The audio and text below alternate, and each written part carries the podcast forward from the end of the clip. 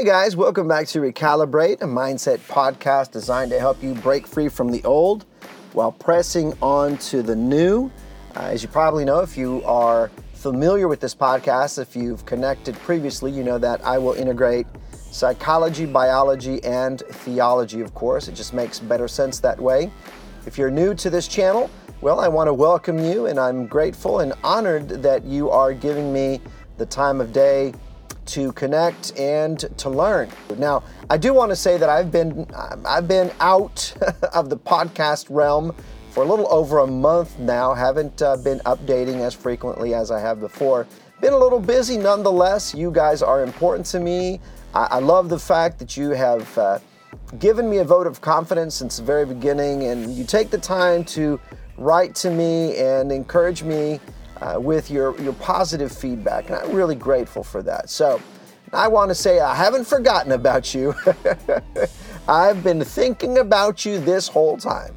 And I know that uh, many of you are connecting from all around the world. Boy, I wish, I wish, I wish I could uh, speak your language and connect with you at a greater level. But all I know is English, Spanish, and understand a little bit of French. But I will say, welcome, welcome, welcome, and bienvenidos a este podcast. Si me estás escuchando de algún país de habla hispana, te bendigo también a ti en el nombre de Cristo. I bless you guys in the name of Jesus. So, let's get started with today's episode.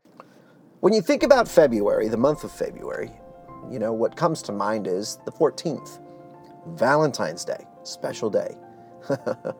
a very special day for people who sell chocolates and uh, flowers and plushes and stuffed animals.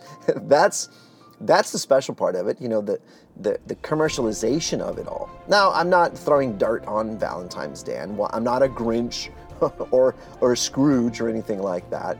I think Valentine's Day, yeah, it's important, of course, but, but I really think that uh, love is something that is uh, that we choose to share on a day-to-day basis, and uh, it is not confined to a specific day. Now, we probably do expand our range of expression, you know, uh, when Valentine's Day comes around, because you know we go all out to show the uh, our family, our loved ones that we love them. But again, I'm not I'm not against Valentine's Day. I'm all for it, I celebrate it. I mean, I guess I celebrate it. You know, I do give gifts, small gifts. I do write cards, as I did this year, to my wife, to my son and to my grandkids. I did that. And I think that's special because the chocolate you eat and, um, of course, digest. the flowers, they wither away. But what is written on a card is something that you can pull up year after year and remember those words. And, and they're, they're, special. And so Valentine's Day is special. Fun, funny story is that Valentine's Day, uh, what was it, felt like on a Monday or a Tuesday or something like that.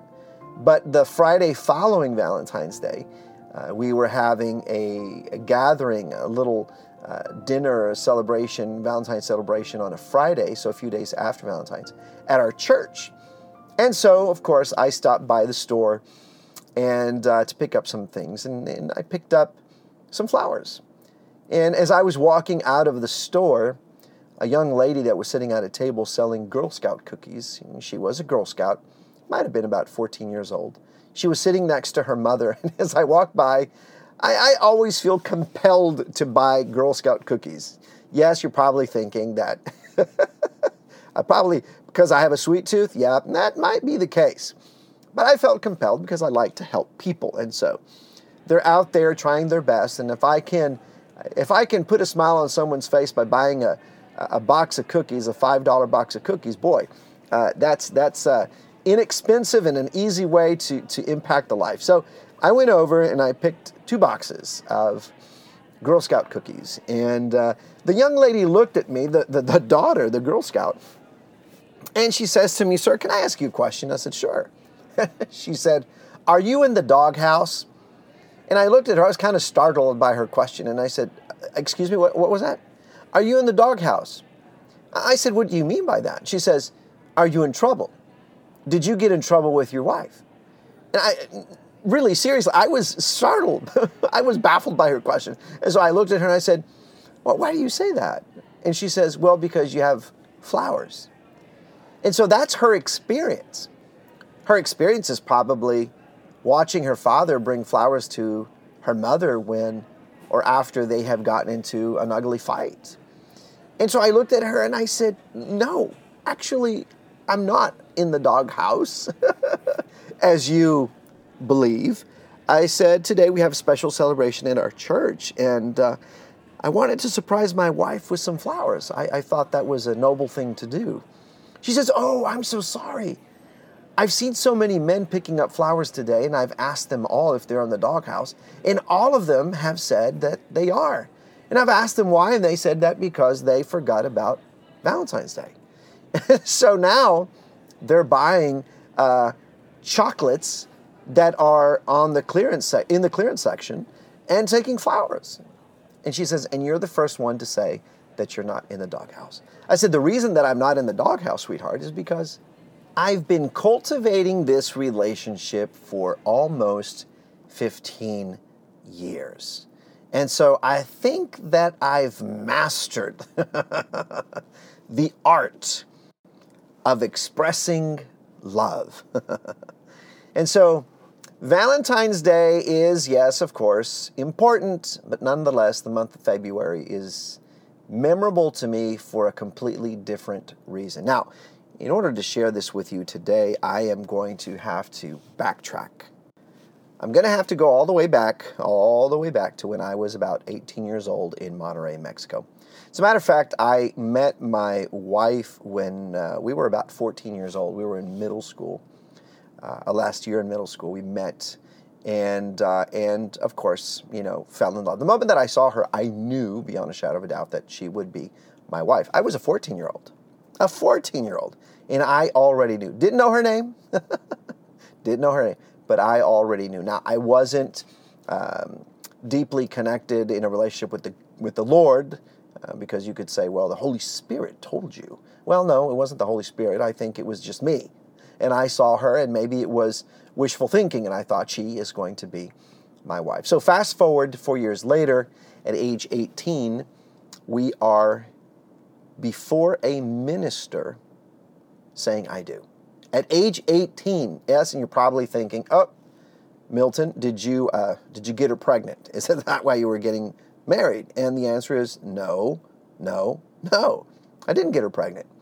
We got married because we knew, beyond a shadow of a doubt, that it was time for us to marry, that there was nothing really holding us back. You see, I, I was uh, an early entrepreneur. I started doing business when I was about 14 years old. I have always loved business. I have always loved entrepreneurship.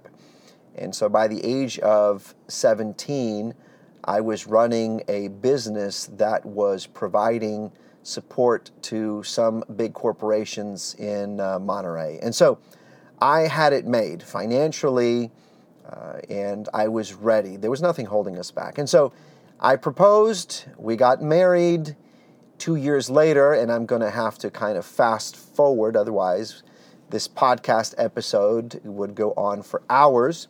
Fast forward at age 20, we are expecting our first son and uh, about three or four months before uh, his birth, which he was born in January, January 21, uh, before his birth, um, something happened. My wife, you know, started feeling a little bit of discomfort around uh, the uh, lower part of her arm, and and it was it was enough discomfort to see a doctor and see what was going on. There was there was some kind of a mass that was growing uh, on the inside. And although it was the size of a lemon, uh, it was, or a small lime, I would say, uh, it was very uh, uncomfortable. And so, of course, the first thing that comes to mind with very little medical knowledge was it's an abscess.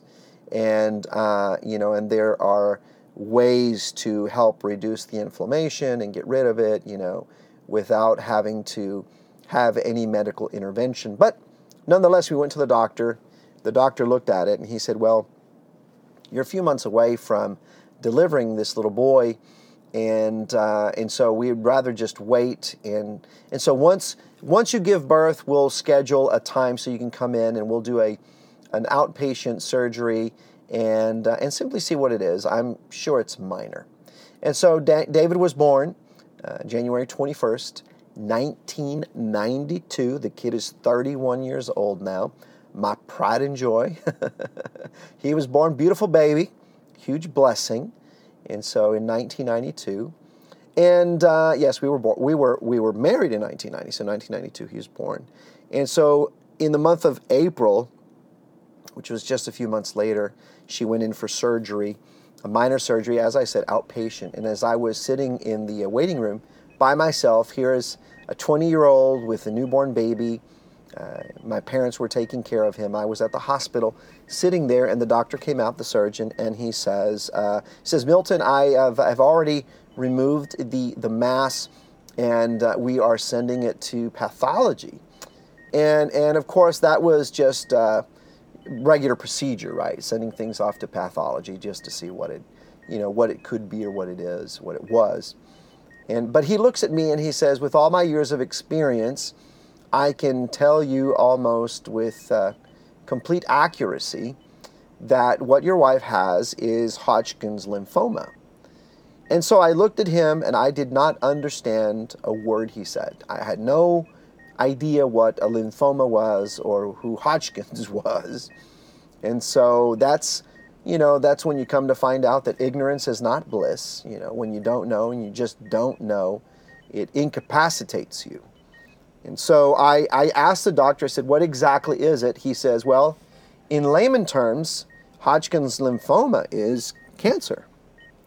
And of course, everything, the whole world shook underneath my feet and everything collapsed on me.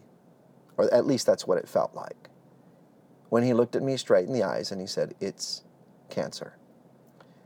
Cancer had this very, very negative connotation, very negative one.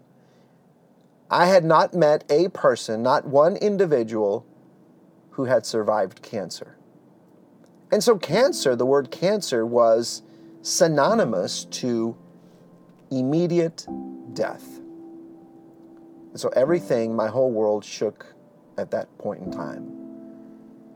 I couldn't even think about the blessing of having a newborn baby. That joy, the joy that I was feeling, was robbed of me. It was, it was, it was taken from me at that moment when the doctor looked at me and said, She has cancer.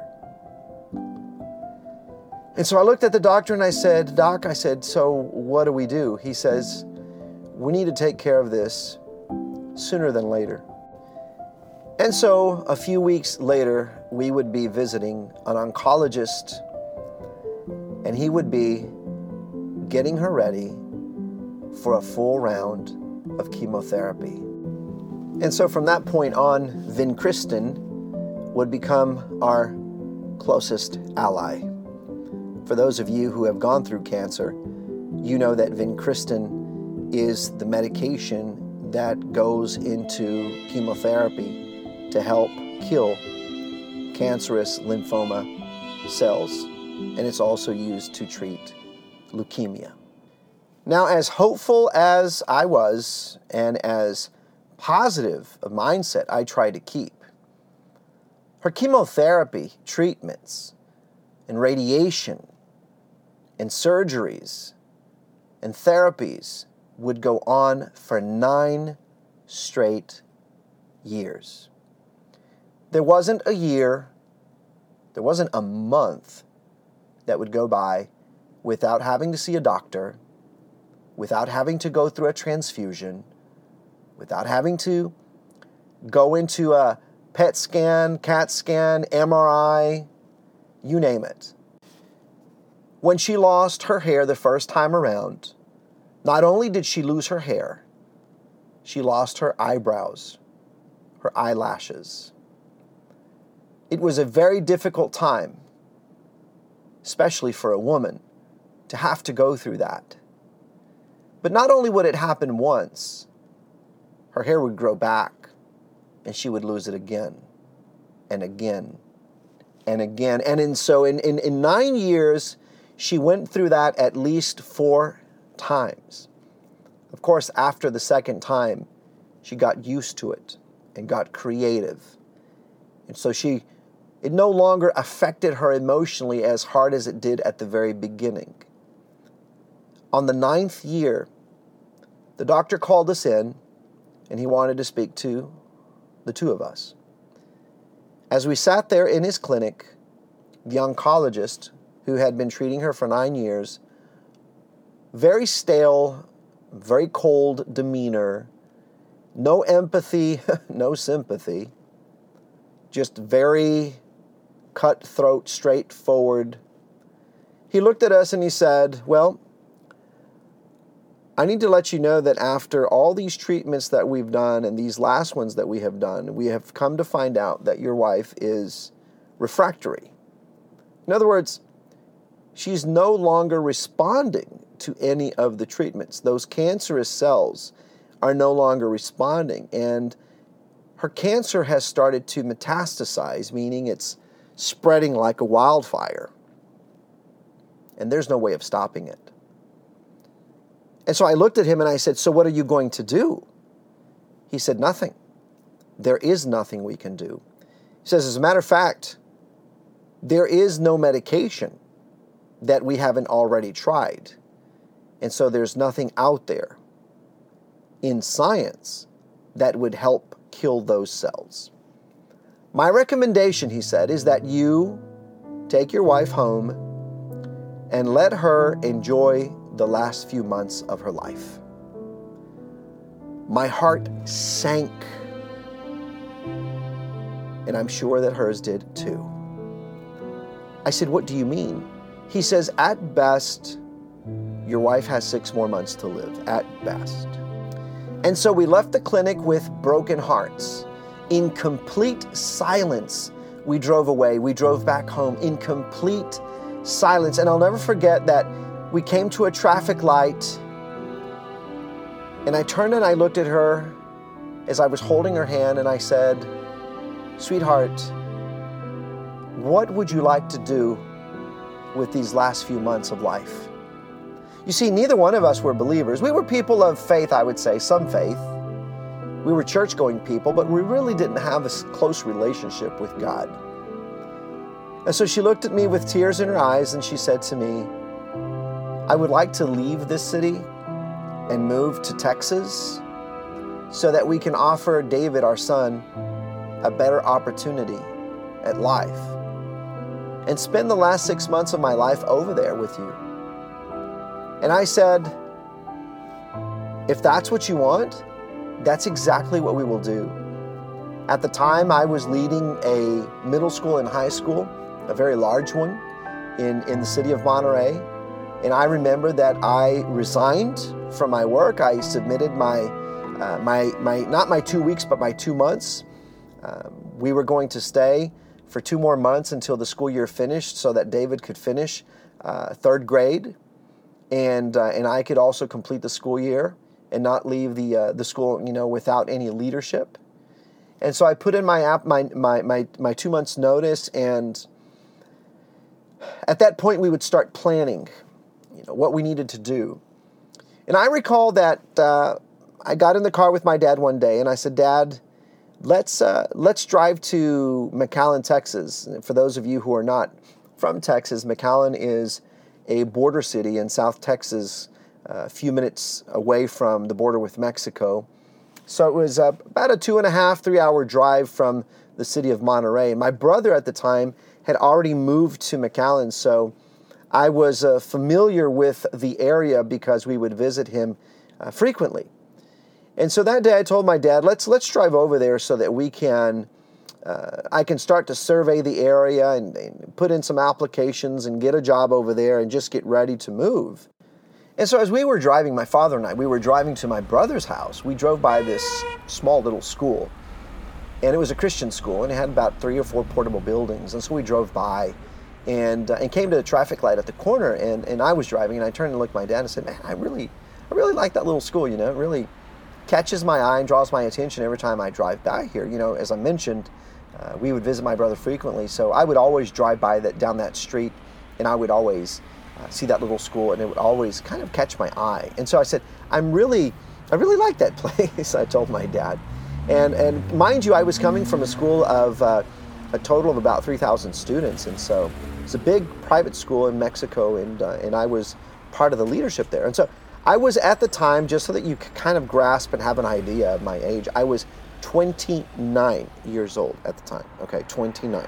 And so I'm driving with my dad, and I say, I really like that place. My dad says, What do you like about it? I said, I don't know. Kind of. Uh, I said, it looks like Little House on the Prairie.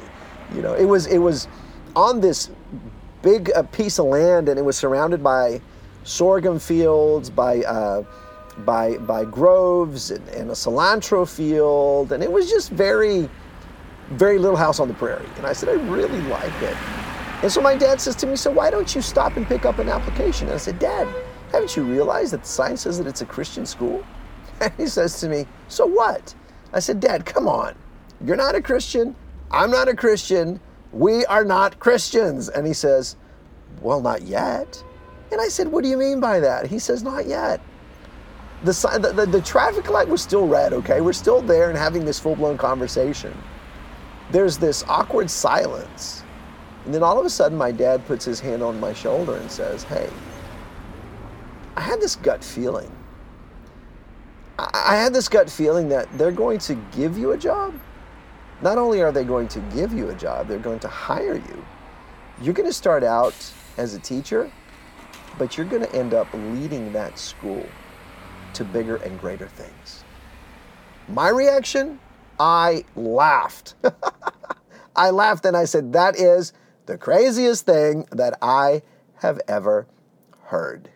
You know, it reminds me of the story of Abraham and Sarah. You know, they were in their latter years, they were already elderly, never had any kids, and then God shows up and says, Hey, I'm going to give you guys a son. And what did Sarah do? She cracked up laughing. She couldn't believe it. She couldn't see it in her heart. And so that was my same case. I laughed. We drove away, and on our way back, my dad insisted that I stop and pick up an application. And so it was a Saturday, mind you, but the gardener was there. And apparently he worked for the school, so he was the custodian. And so I drove by, stopped, and I said, Excuse me, sir.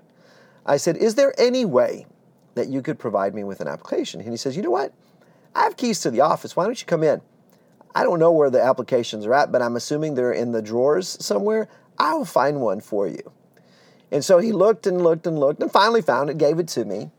I took it with me. He gave me a business card uh, to the head of school uh, business card. And I took that with me, went home, filled it out as best as I could, and uh, scanned it back in back in 2001, yeah, you had to scan things like that. There was a scanner that we had. So I scanned it and submitted it via email. You know, that was what I, I Hotmail from my Hotmail account. Hotmail back then and AOL and all that. But anyways, back in 2001, I sent that, he received it, and it only took about a couple of days for him to reply. And he replied with a very, very stale reply, you know, and it was, uh, sure, why don't you come over for an interview uh, on this day at such and such time? And so I was excited. And so a few days later, I'm in my car driving alone to McAllen, all the way from Monterrey once again, came over, drove three hours, came to my interview. I walked into his office. It was a very stale office. He just had a desk, his MacBook computer, and uh, and he invited me to sit down.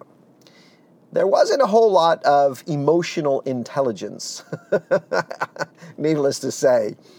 Uh, he was very, very corporate like, and he looked at me and he said, uh, All right, he says, Well, I want you to know that we do have an opening for this coming school year. We have a math and uh, slash science slash PE coach uh, position. I said, Are these uh, separate positions? He says, No. Whoever we hire is going to do all three fifth, sixth grade math, fifth, fifth, sixth grade science, and campus coach. And I thought, okay, hey, I, I can definitely do that. He goes, okay, well, let's start our interview. And so he looks at me and he says, My first and most important question is Are you a born again believer in Christ? I looked at him and I said, What was that? A what? He said, You don't you don't understand the question, do you? I said, No, I, I'm sorry, but I don't. He says, Okay, our interview is over. I said, What? He says, The interview is over. I, I can't continue if you don't understand that. There's no need for me to continue. So, needless to say, I got up, mortified, not only mortified, but offended in a way. Uh, I was feeling my cortisol rise. I got up and I left. Yes, I left. I had driven three hours. Now I'm going to drive three hours back, and all I got was a one minute interview. And so when I got back home, I told my dad, Dad, you really messed up. You, you said that they would hire me, that you had this gut feeling, and you know what? He treated me like I was some weirdo.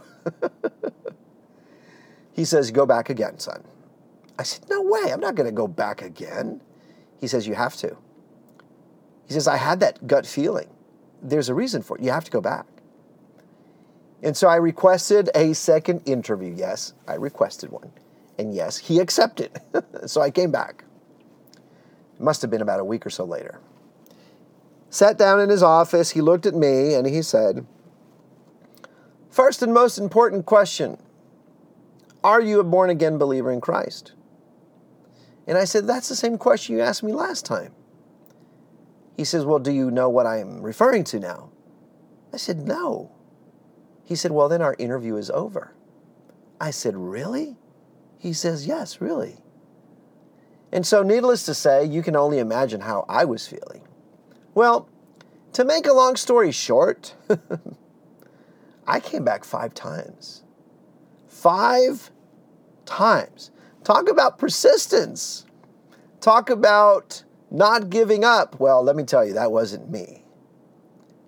I wasn't back then the person that I am today. It was my dad. It was my dad's encouragement. It was my dad's insistence. It was my dad's vision, not mine. I didn't have that vision. I couldn't see or foresee what, what God potentially had in store for me. I could not see that, but yet God gave my father a vision for his son. And my dad insisted that I come back. And every time that I came back, they always asked me, he always asked me the same question, but interestingly enough, the third and the fourth and the fifth interview, he always had more people with him. So on the fifth interview, I had made up my mind, I had resolved that if I was rejected a fifth time, I was not ever going to go back again. Now, remember, I, I mentioned earlier that I had put in my two months' notice. So my two months were almost up.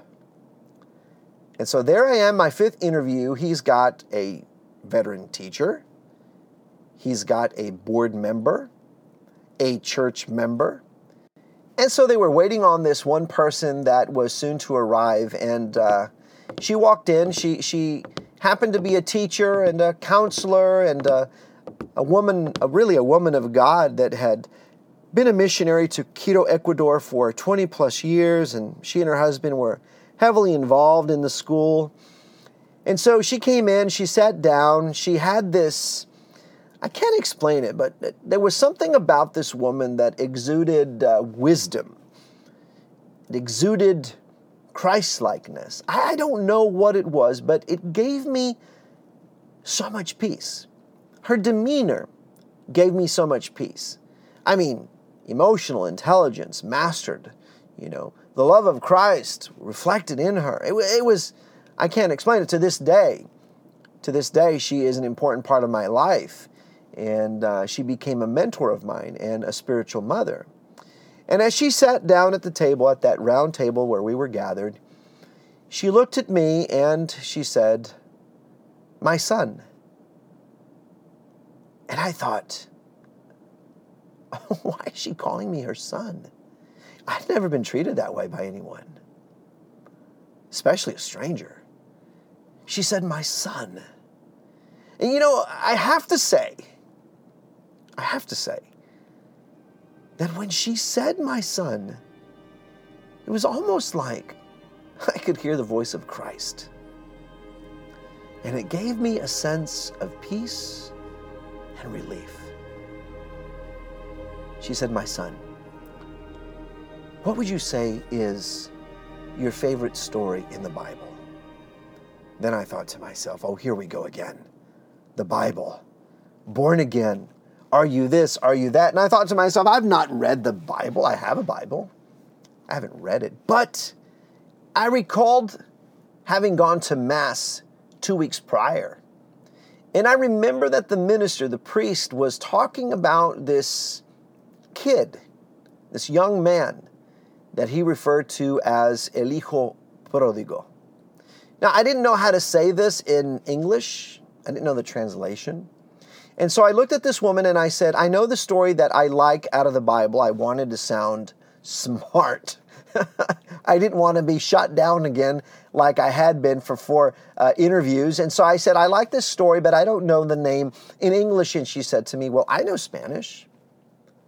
Why don't you tell me in Spanish and I'll translate it? And I said, Well, the story is called El Hijo Pródigo.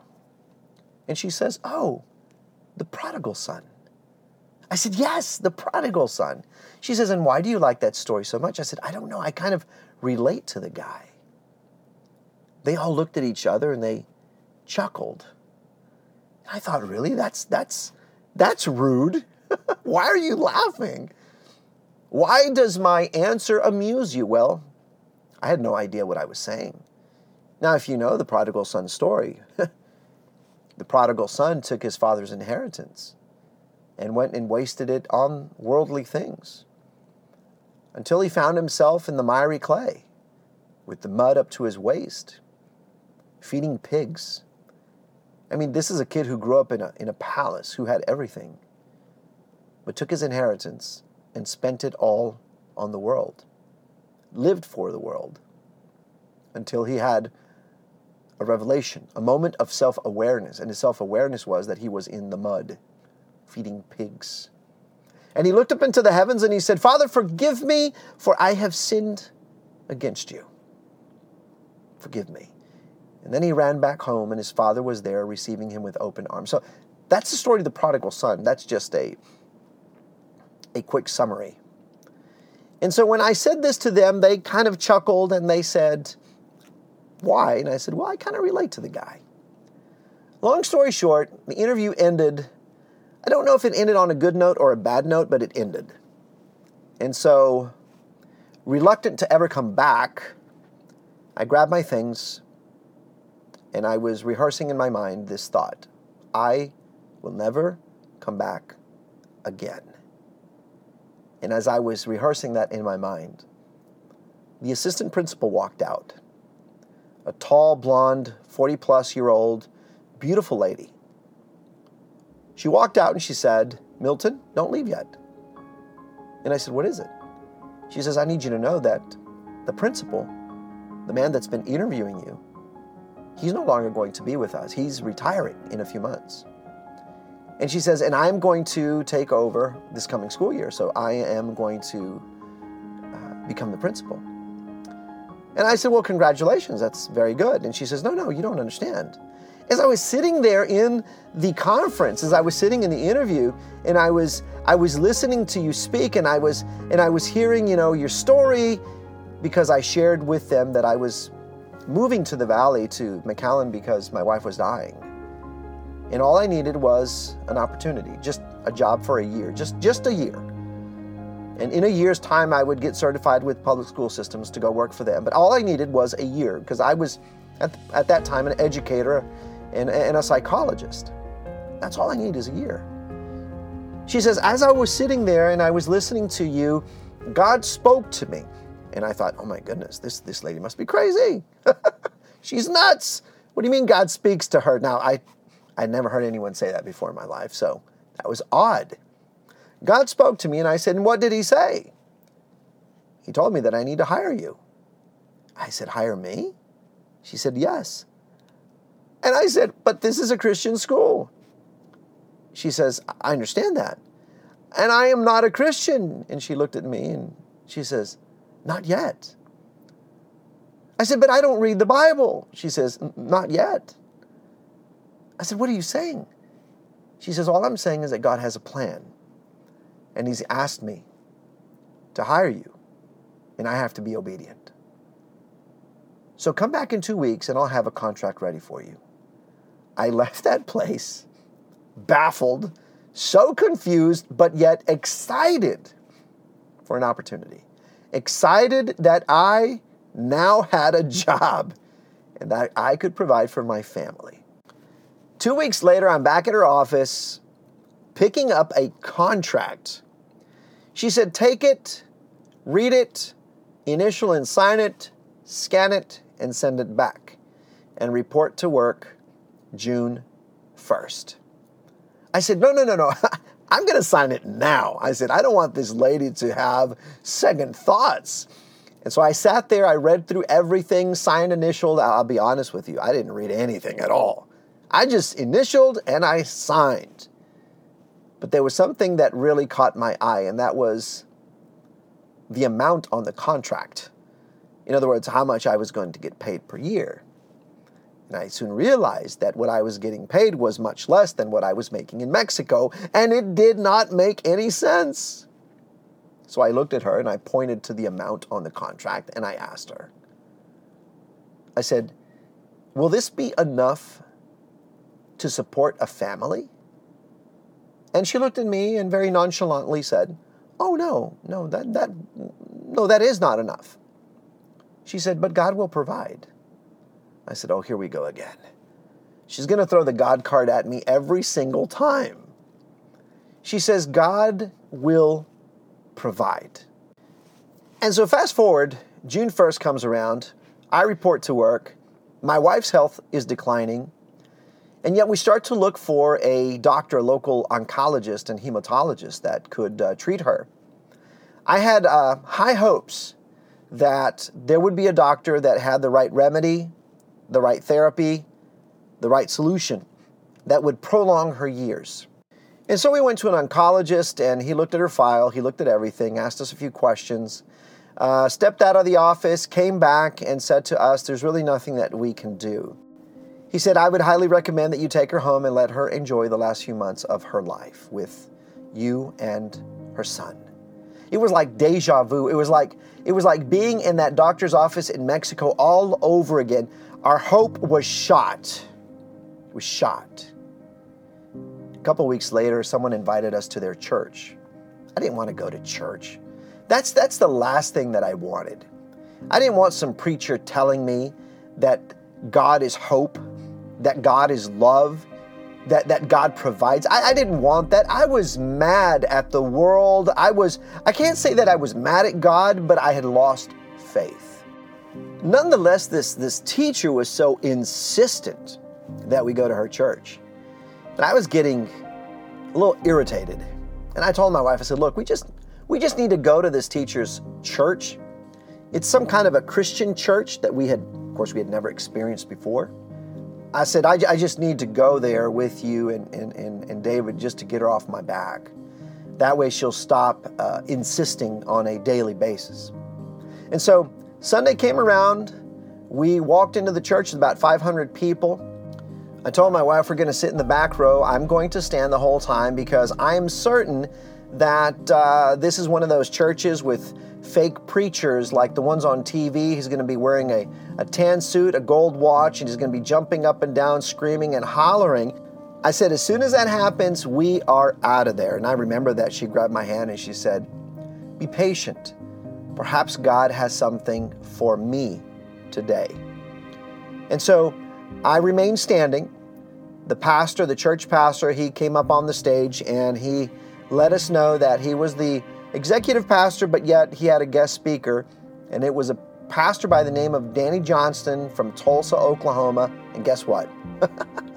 he was wearing a tan suit, gold watch. He was screaming and hollering and speaking in King James Version, saying, Glory to God. Blessed be the name of the Lord. Just like the ones on TV. And so I immediately looked over to my wife and I said, We're out of here. Let's let, let's let's leave now. It's one of these churches, one, one of these fake preachers. Let's go. She said, Hold on. The preacher looked to where we were seated, all the way to the back, and he said, God is in the house today. My wife looks at me and she says, Did you hear that? God is here. I said, Sweetie, come on. This is a church. I said, God is supposed to be here. Come on. and then he looked, the preacher looked over at us again and he said, Now, mind you, we're in the back. There's about 500 people. He looks over and he says, God wants you to know that there's healing available for you today. My wife got so excited. She says, He's talking to me. I said, Of course, He's talking to you. He can see from a distance that you're not well. He can tell that you are ill. I said, That's how these people manipulate church members. But then the third thing that he said, that, that was the turning point. He said, The doctors have given you a few months to live, but God, but God is going to extend your years. My knees gave out. I fell to the ground, and for the rest of the service, I cried. I could not hold back the tears. I cried and cried and just like the Bible says about King David, and I cried until I had no more tears. All while a man came up to me, put his hand on his shoulder, and started to pray. That day, our lives would change forever. That day, I decided, like the prodigal son, yes, the prodigal son, the one that I related to earlier in one of the interviews, I decided that day that I was in the miry clay, that I had mud up to my waist, that I had nowhere to go but to surrender my life to the Lord. I said, God, forgive me, for I have sinned against you. I promise from this day forward that I will follow you all the days of my life. And so that was definitely a life altering experience. It was a, a turning point in, in our lives. Life would never be the same again. Well, this concludes part one. Yes, part one. it's a little too long, so I'm dividing it into two. Uh, you'll see part two in the next few days. It will pop up on the episodes list. You don't want to miss it. You want to hear how the story ends. It's actually quite moving and uh, filled with faith, hope, and lots of love. And so, God bless you guys. Thank you for taking the time to connect, to listen, to learn, and to grow. Thank you so much for your time. I hope to see you around this coming episode. Leave a comment, share this episode with someone who needs to hear it. God bless you guys. Love you in Christ. Bye bye.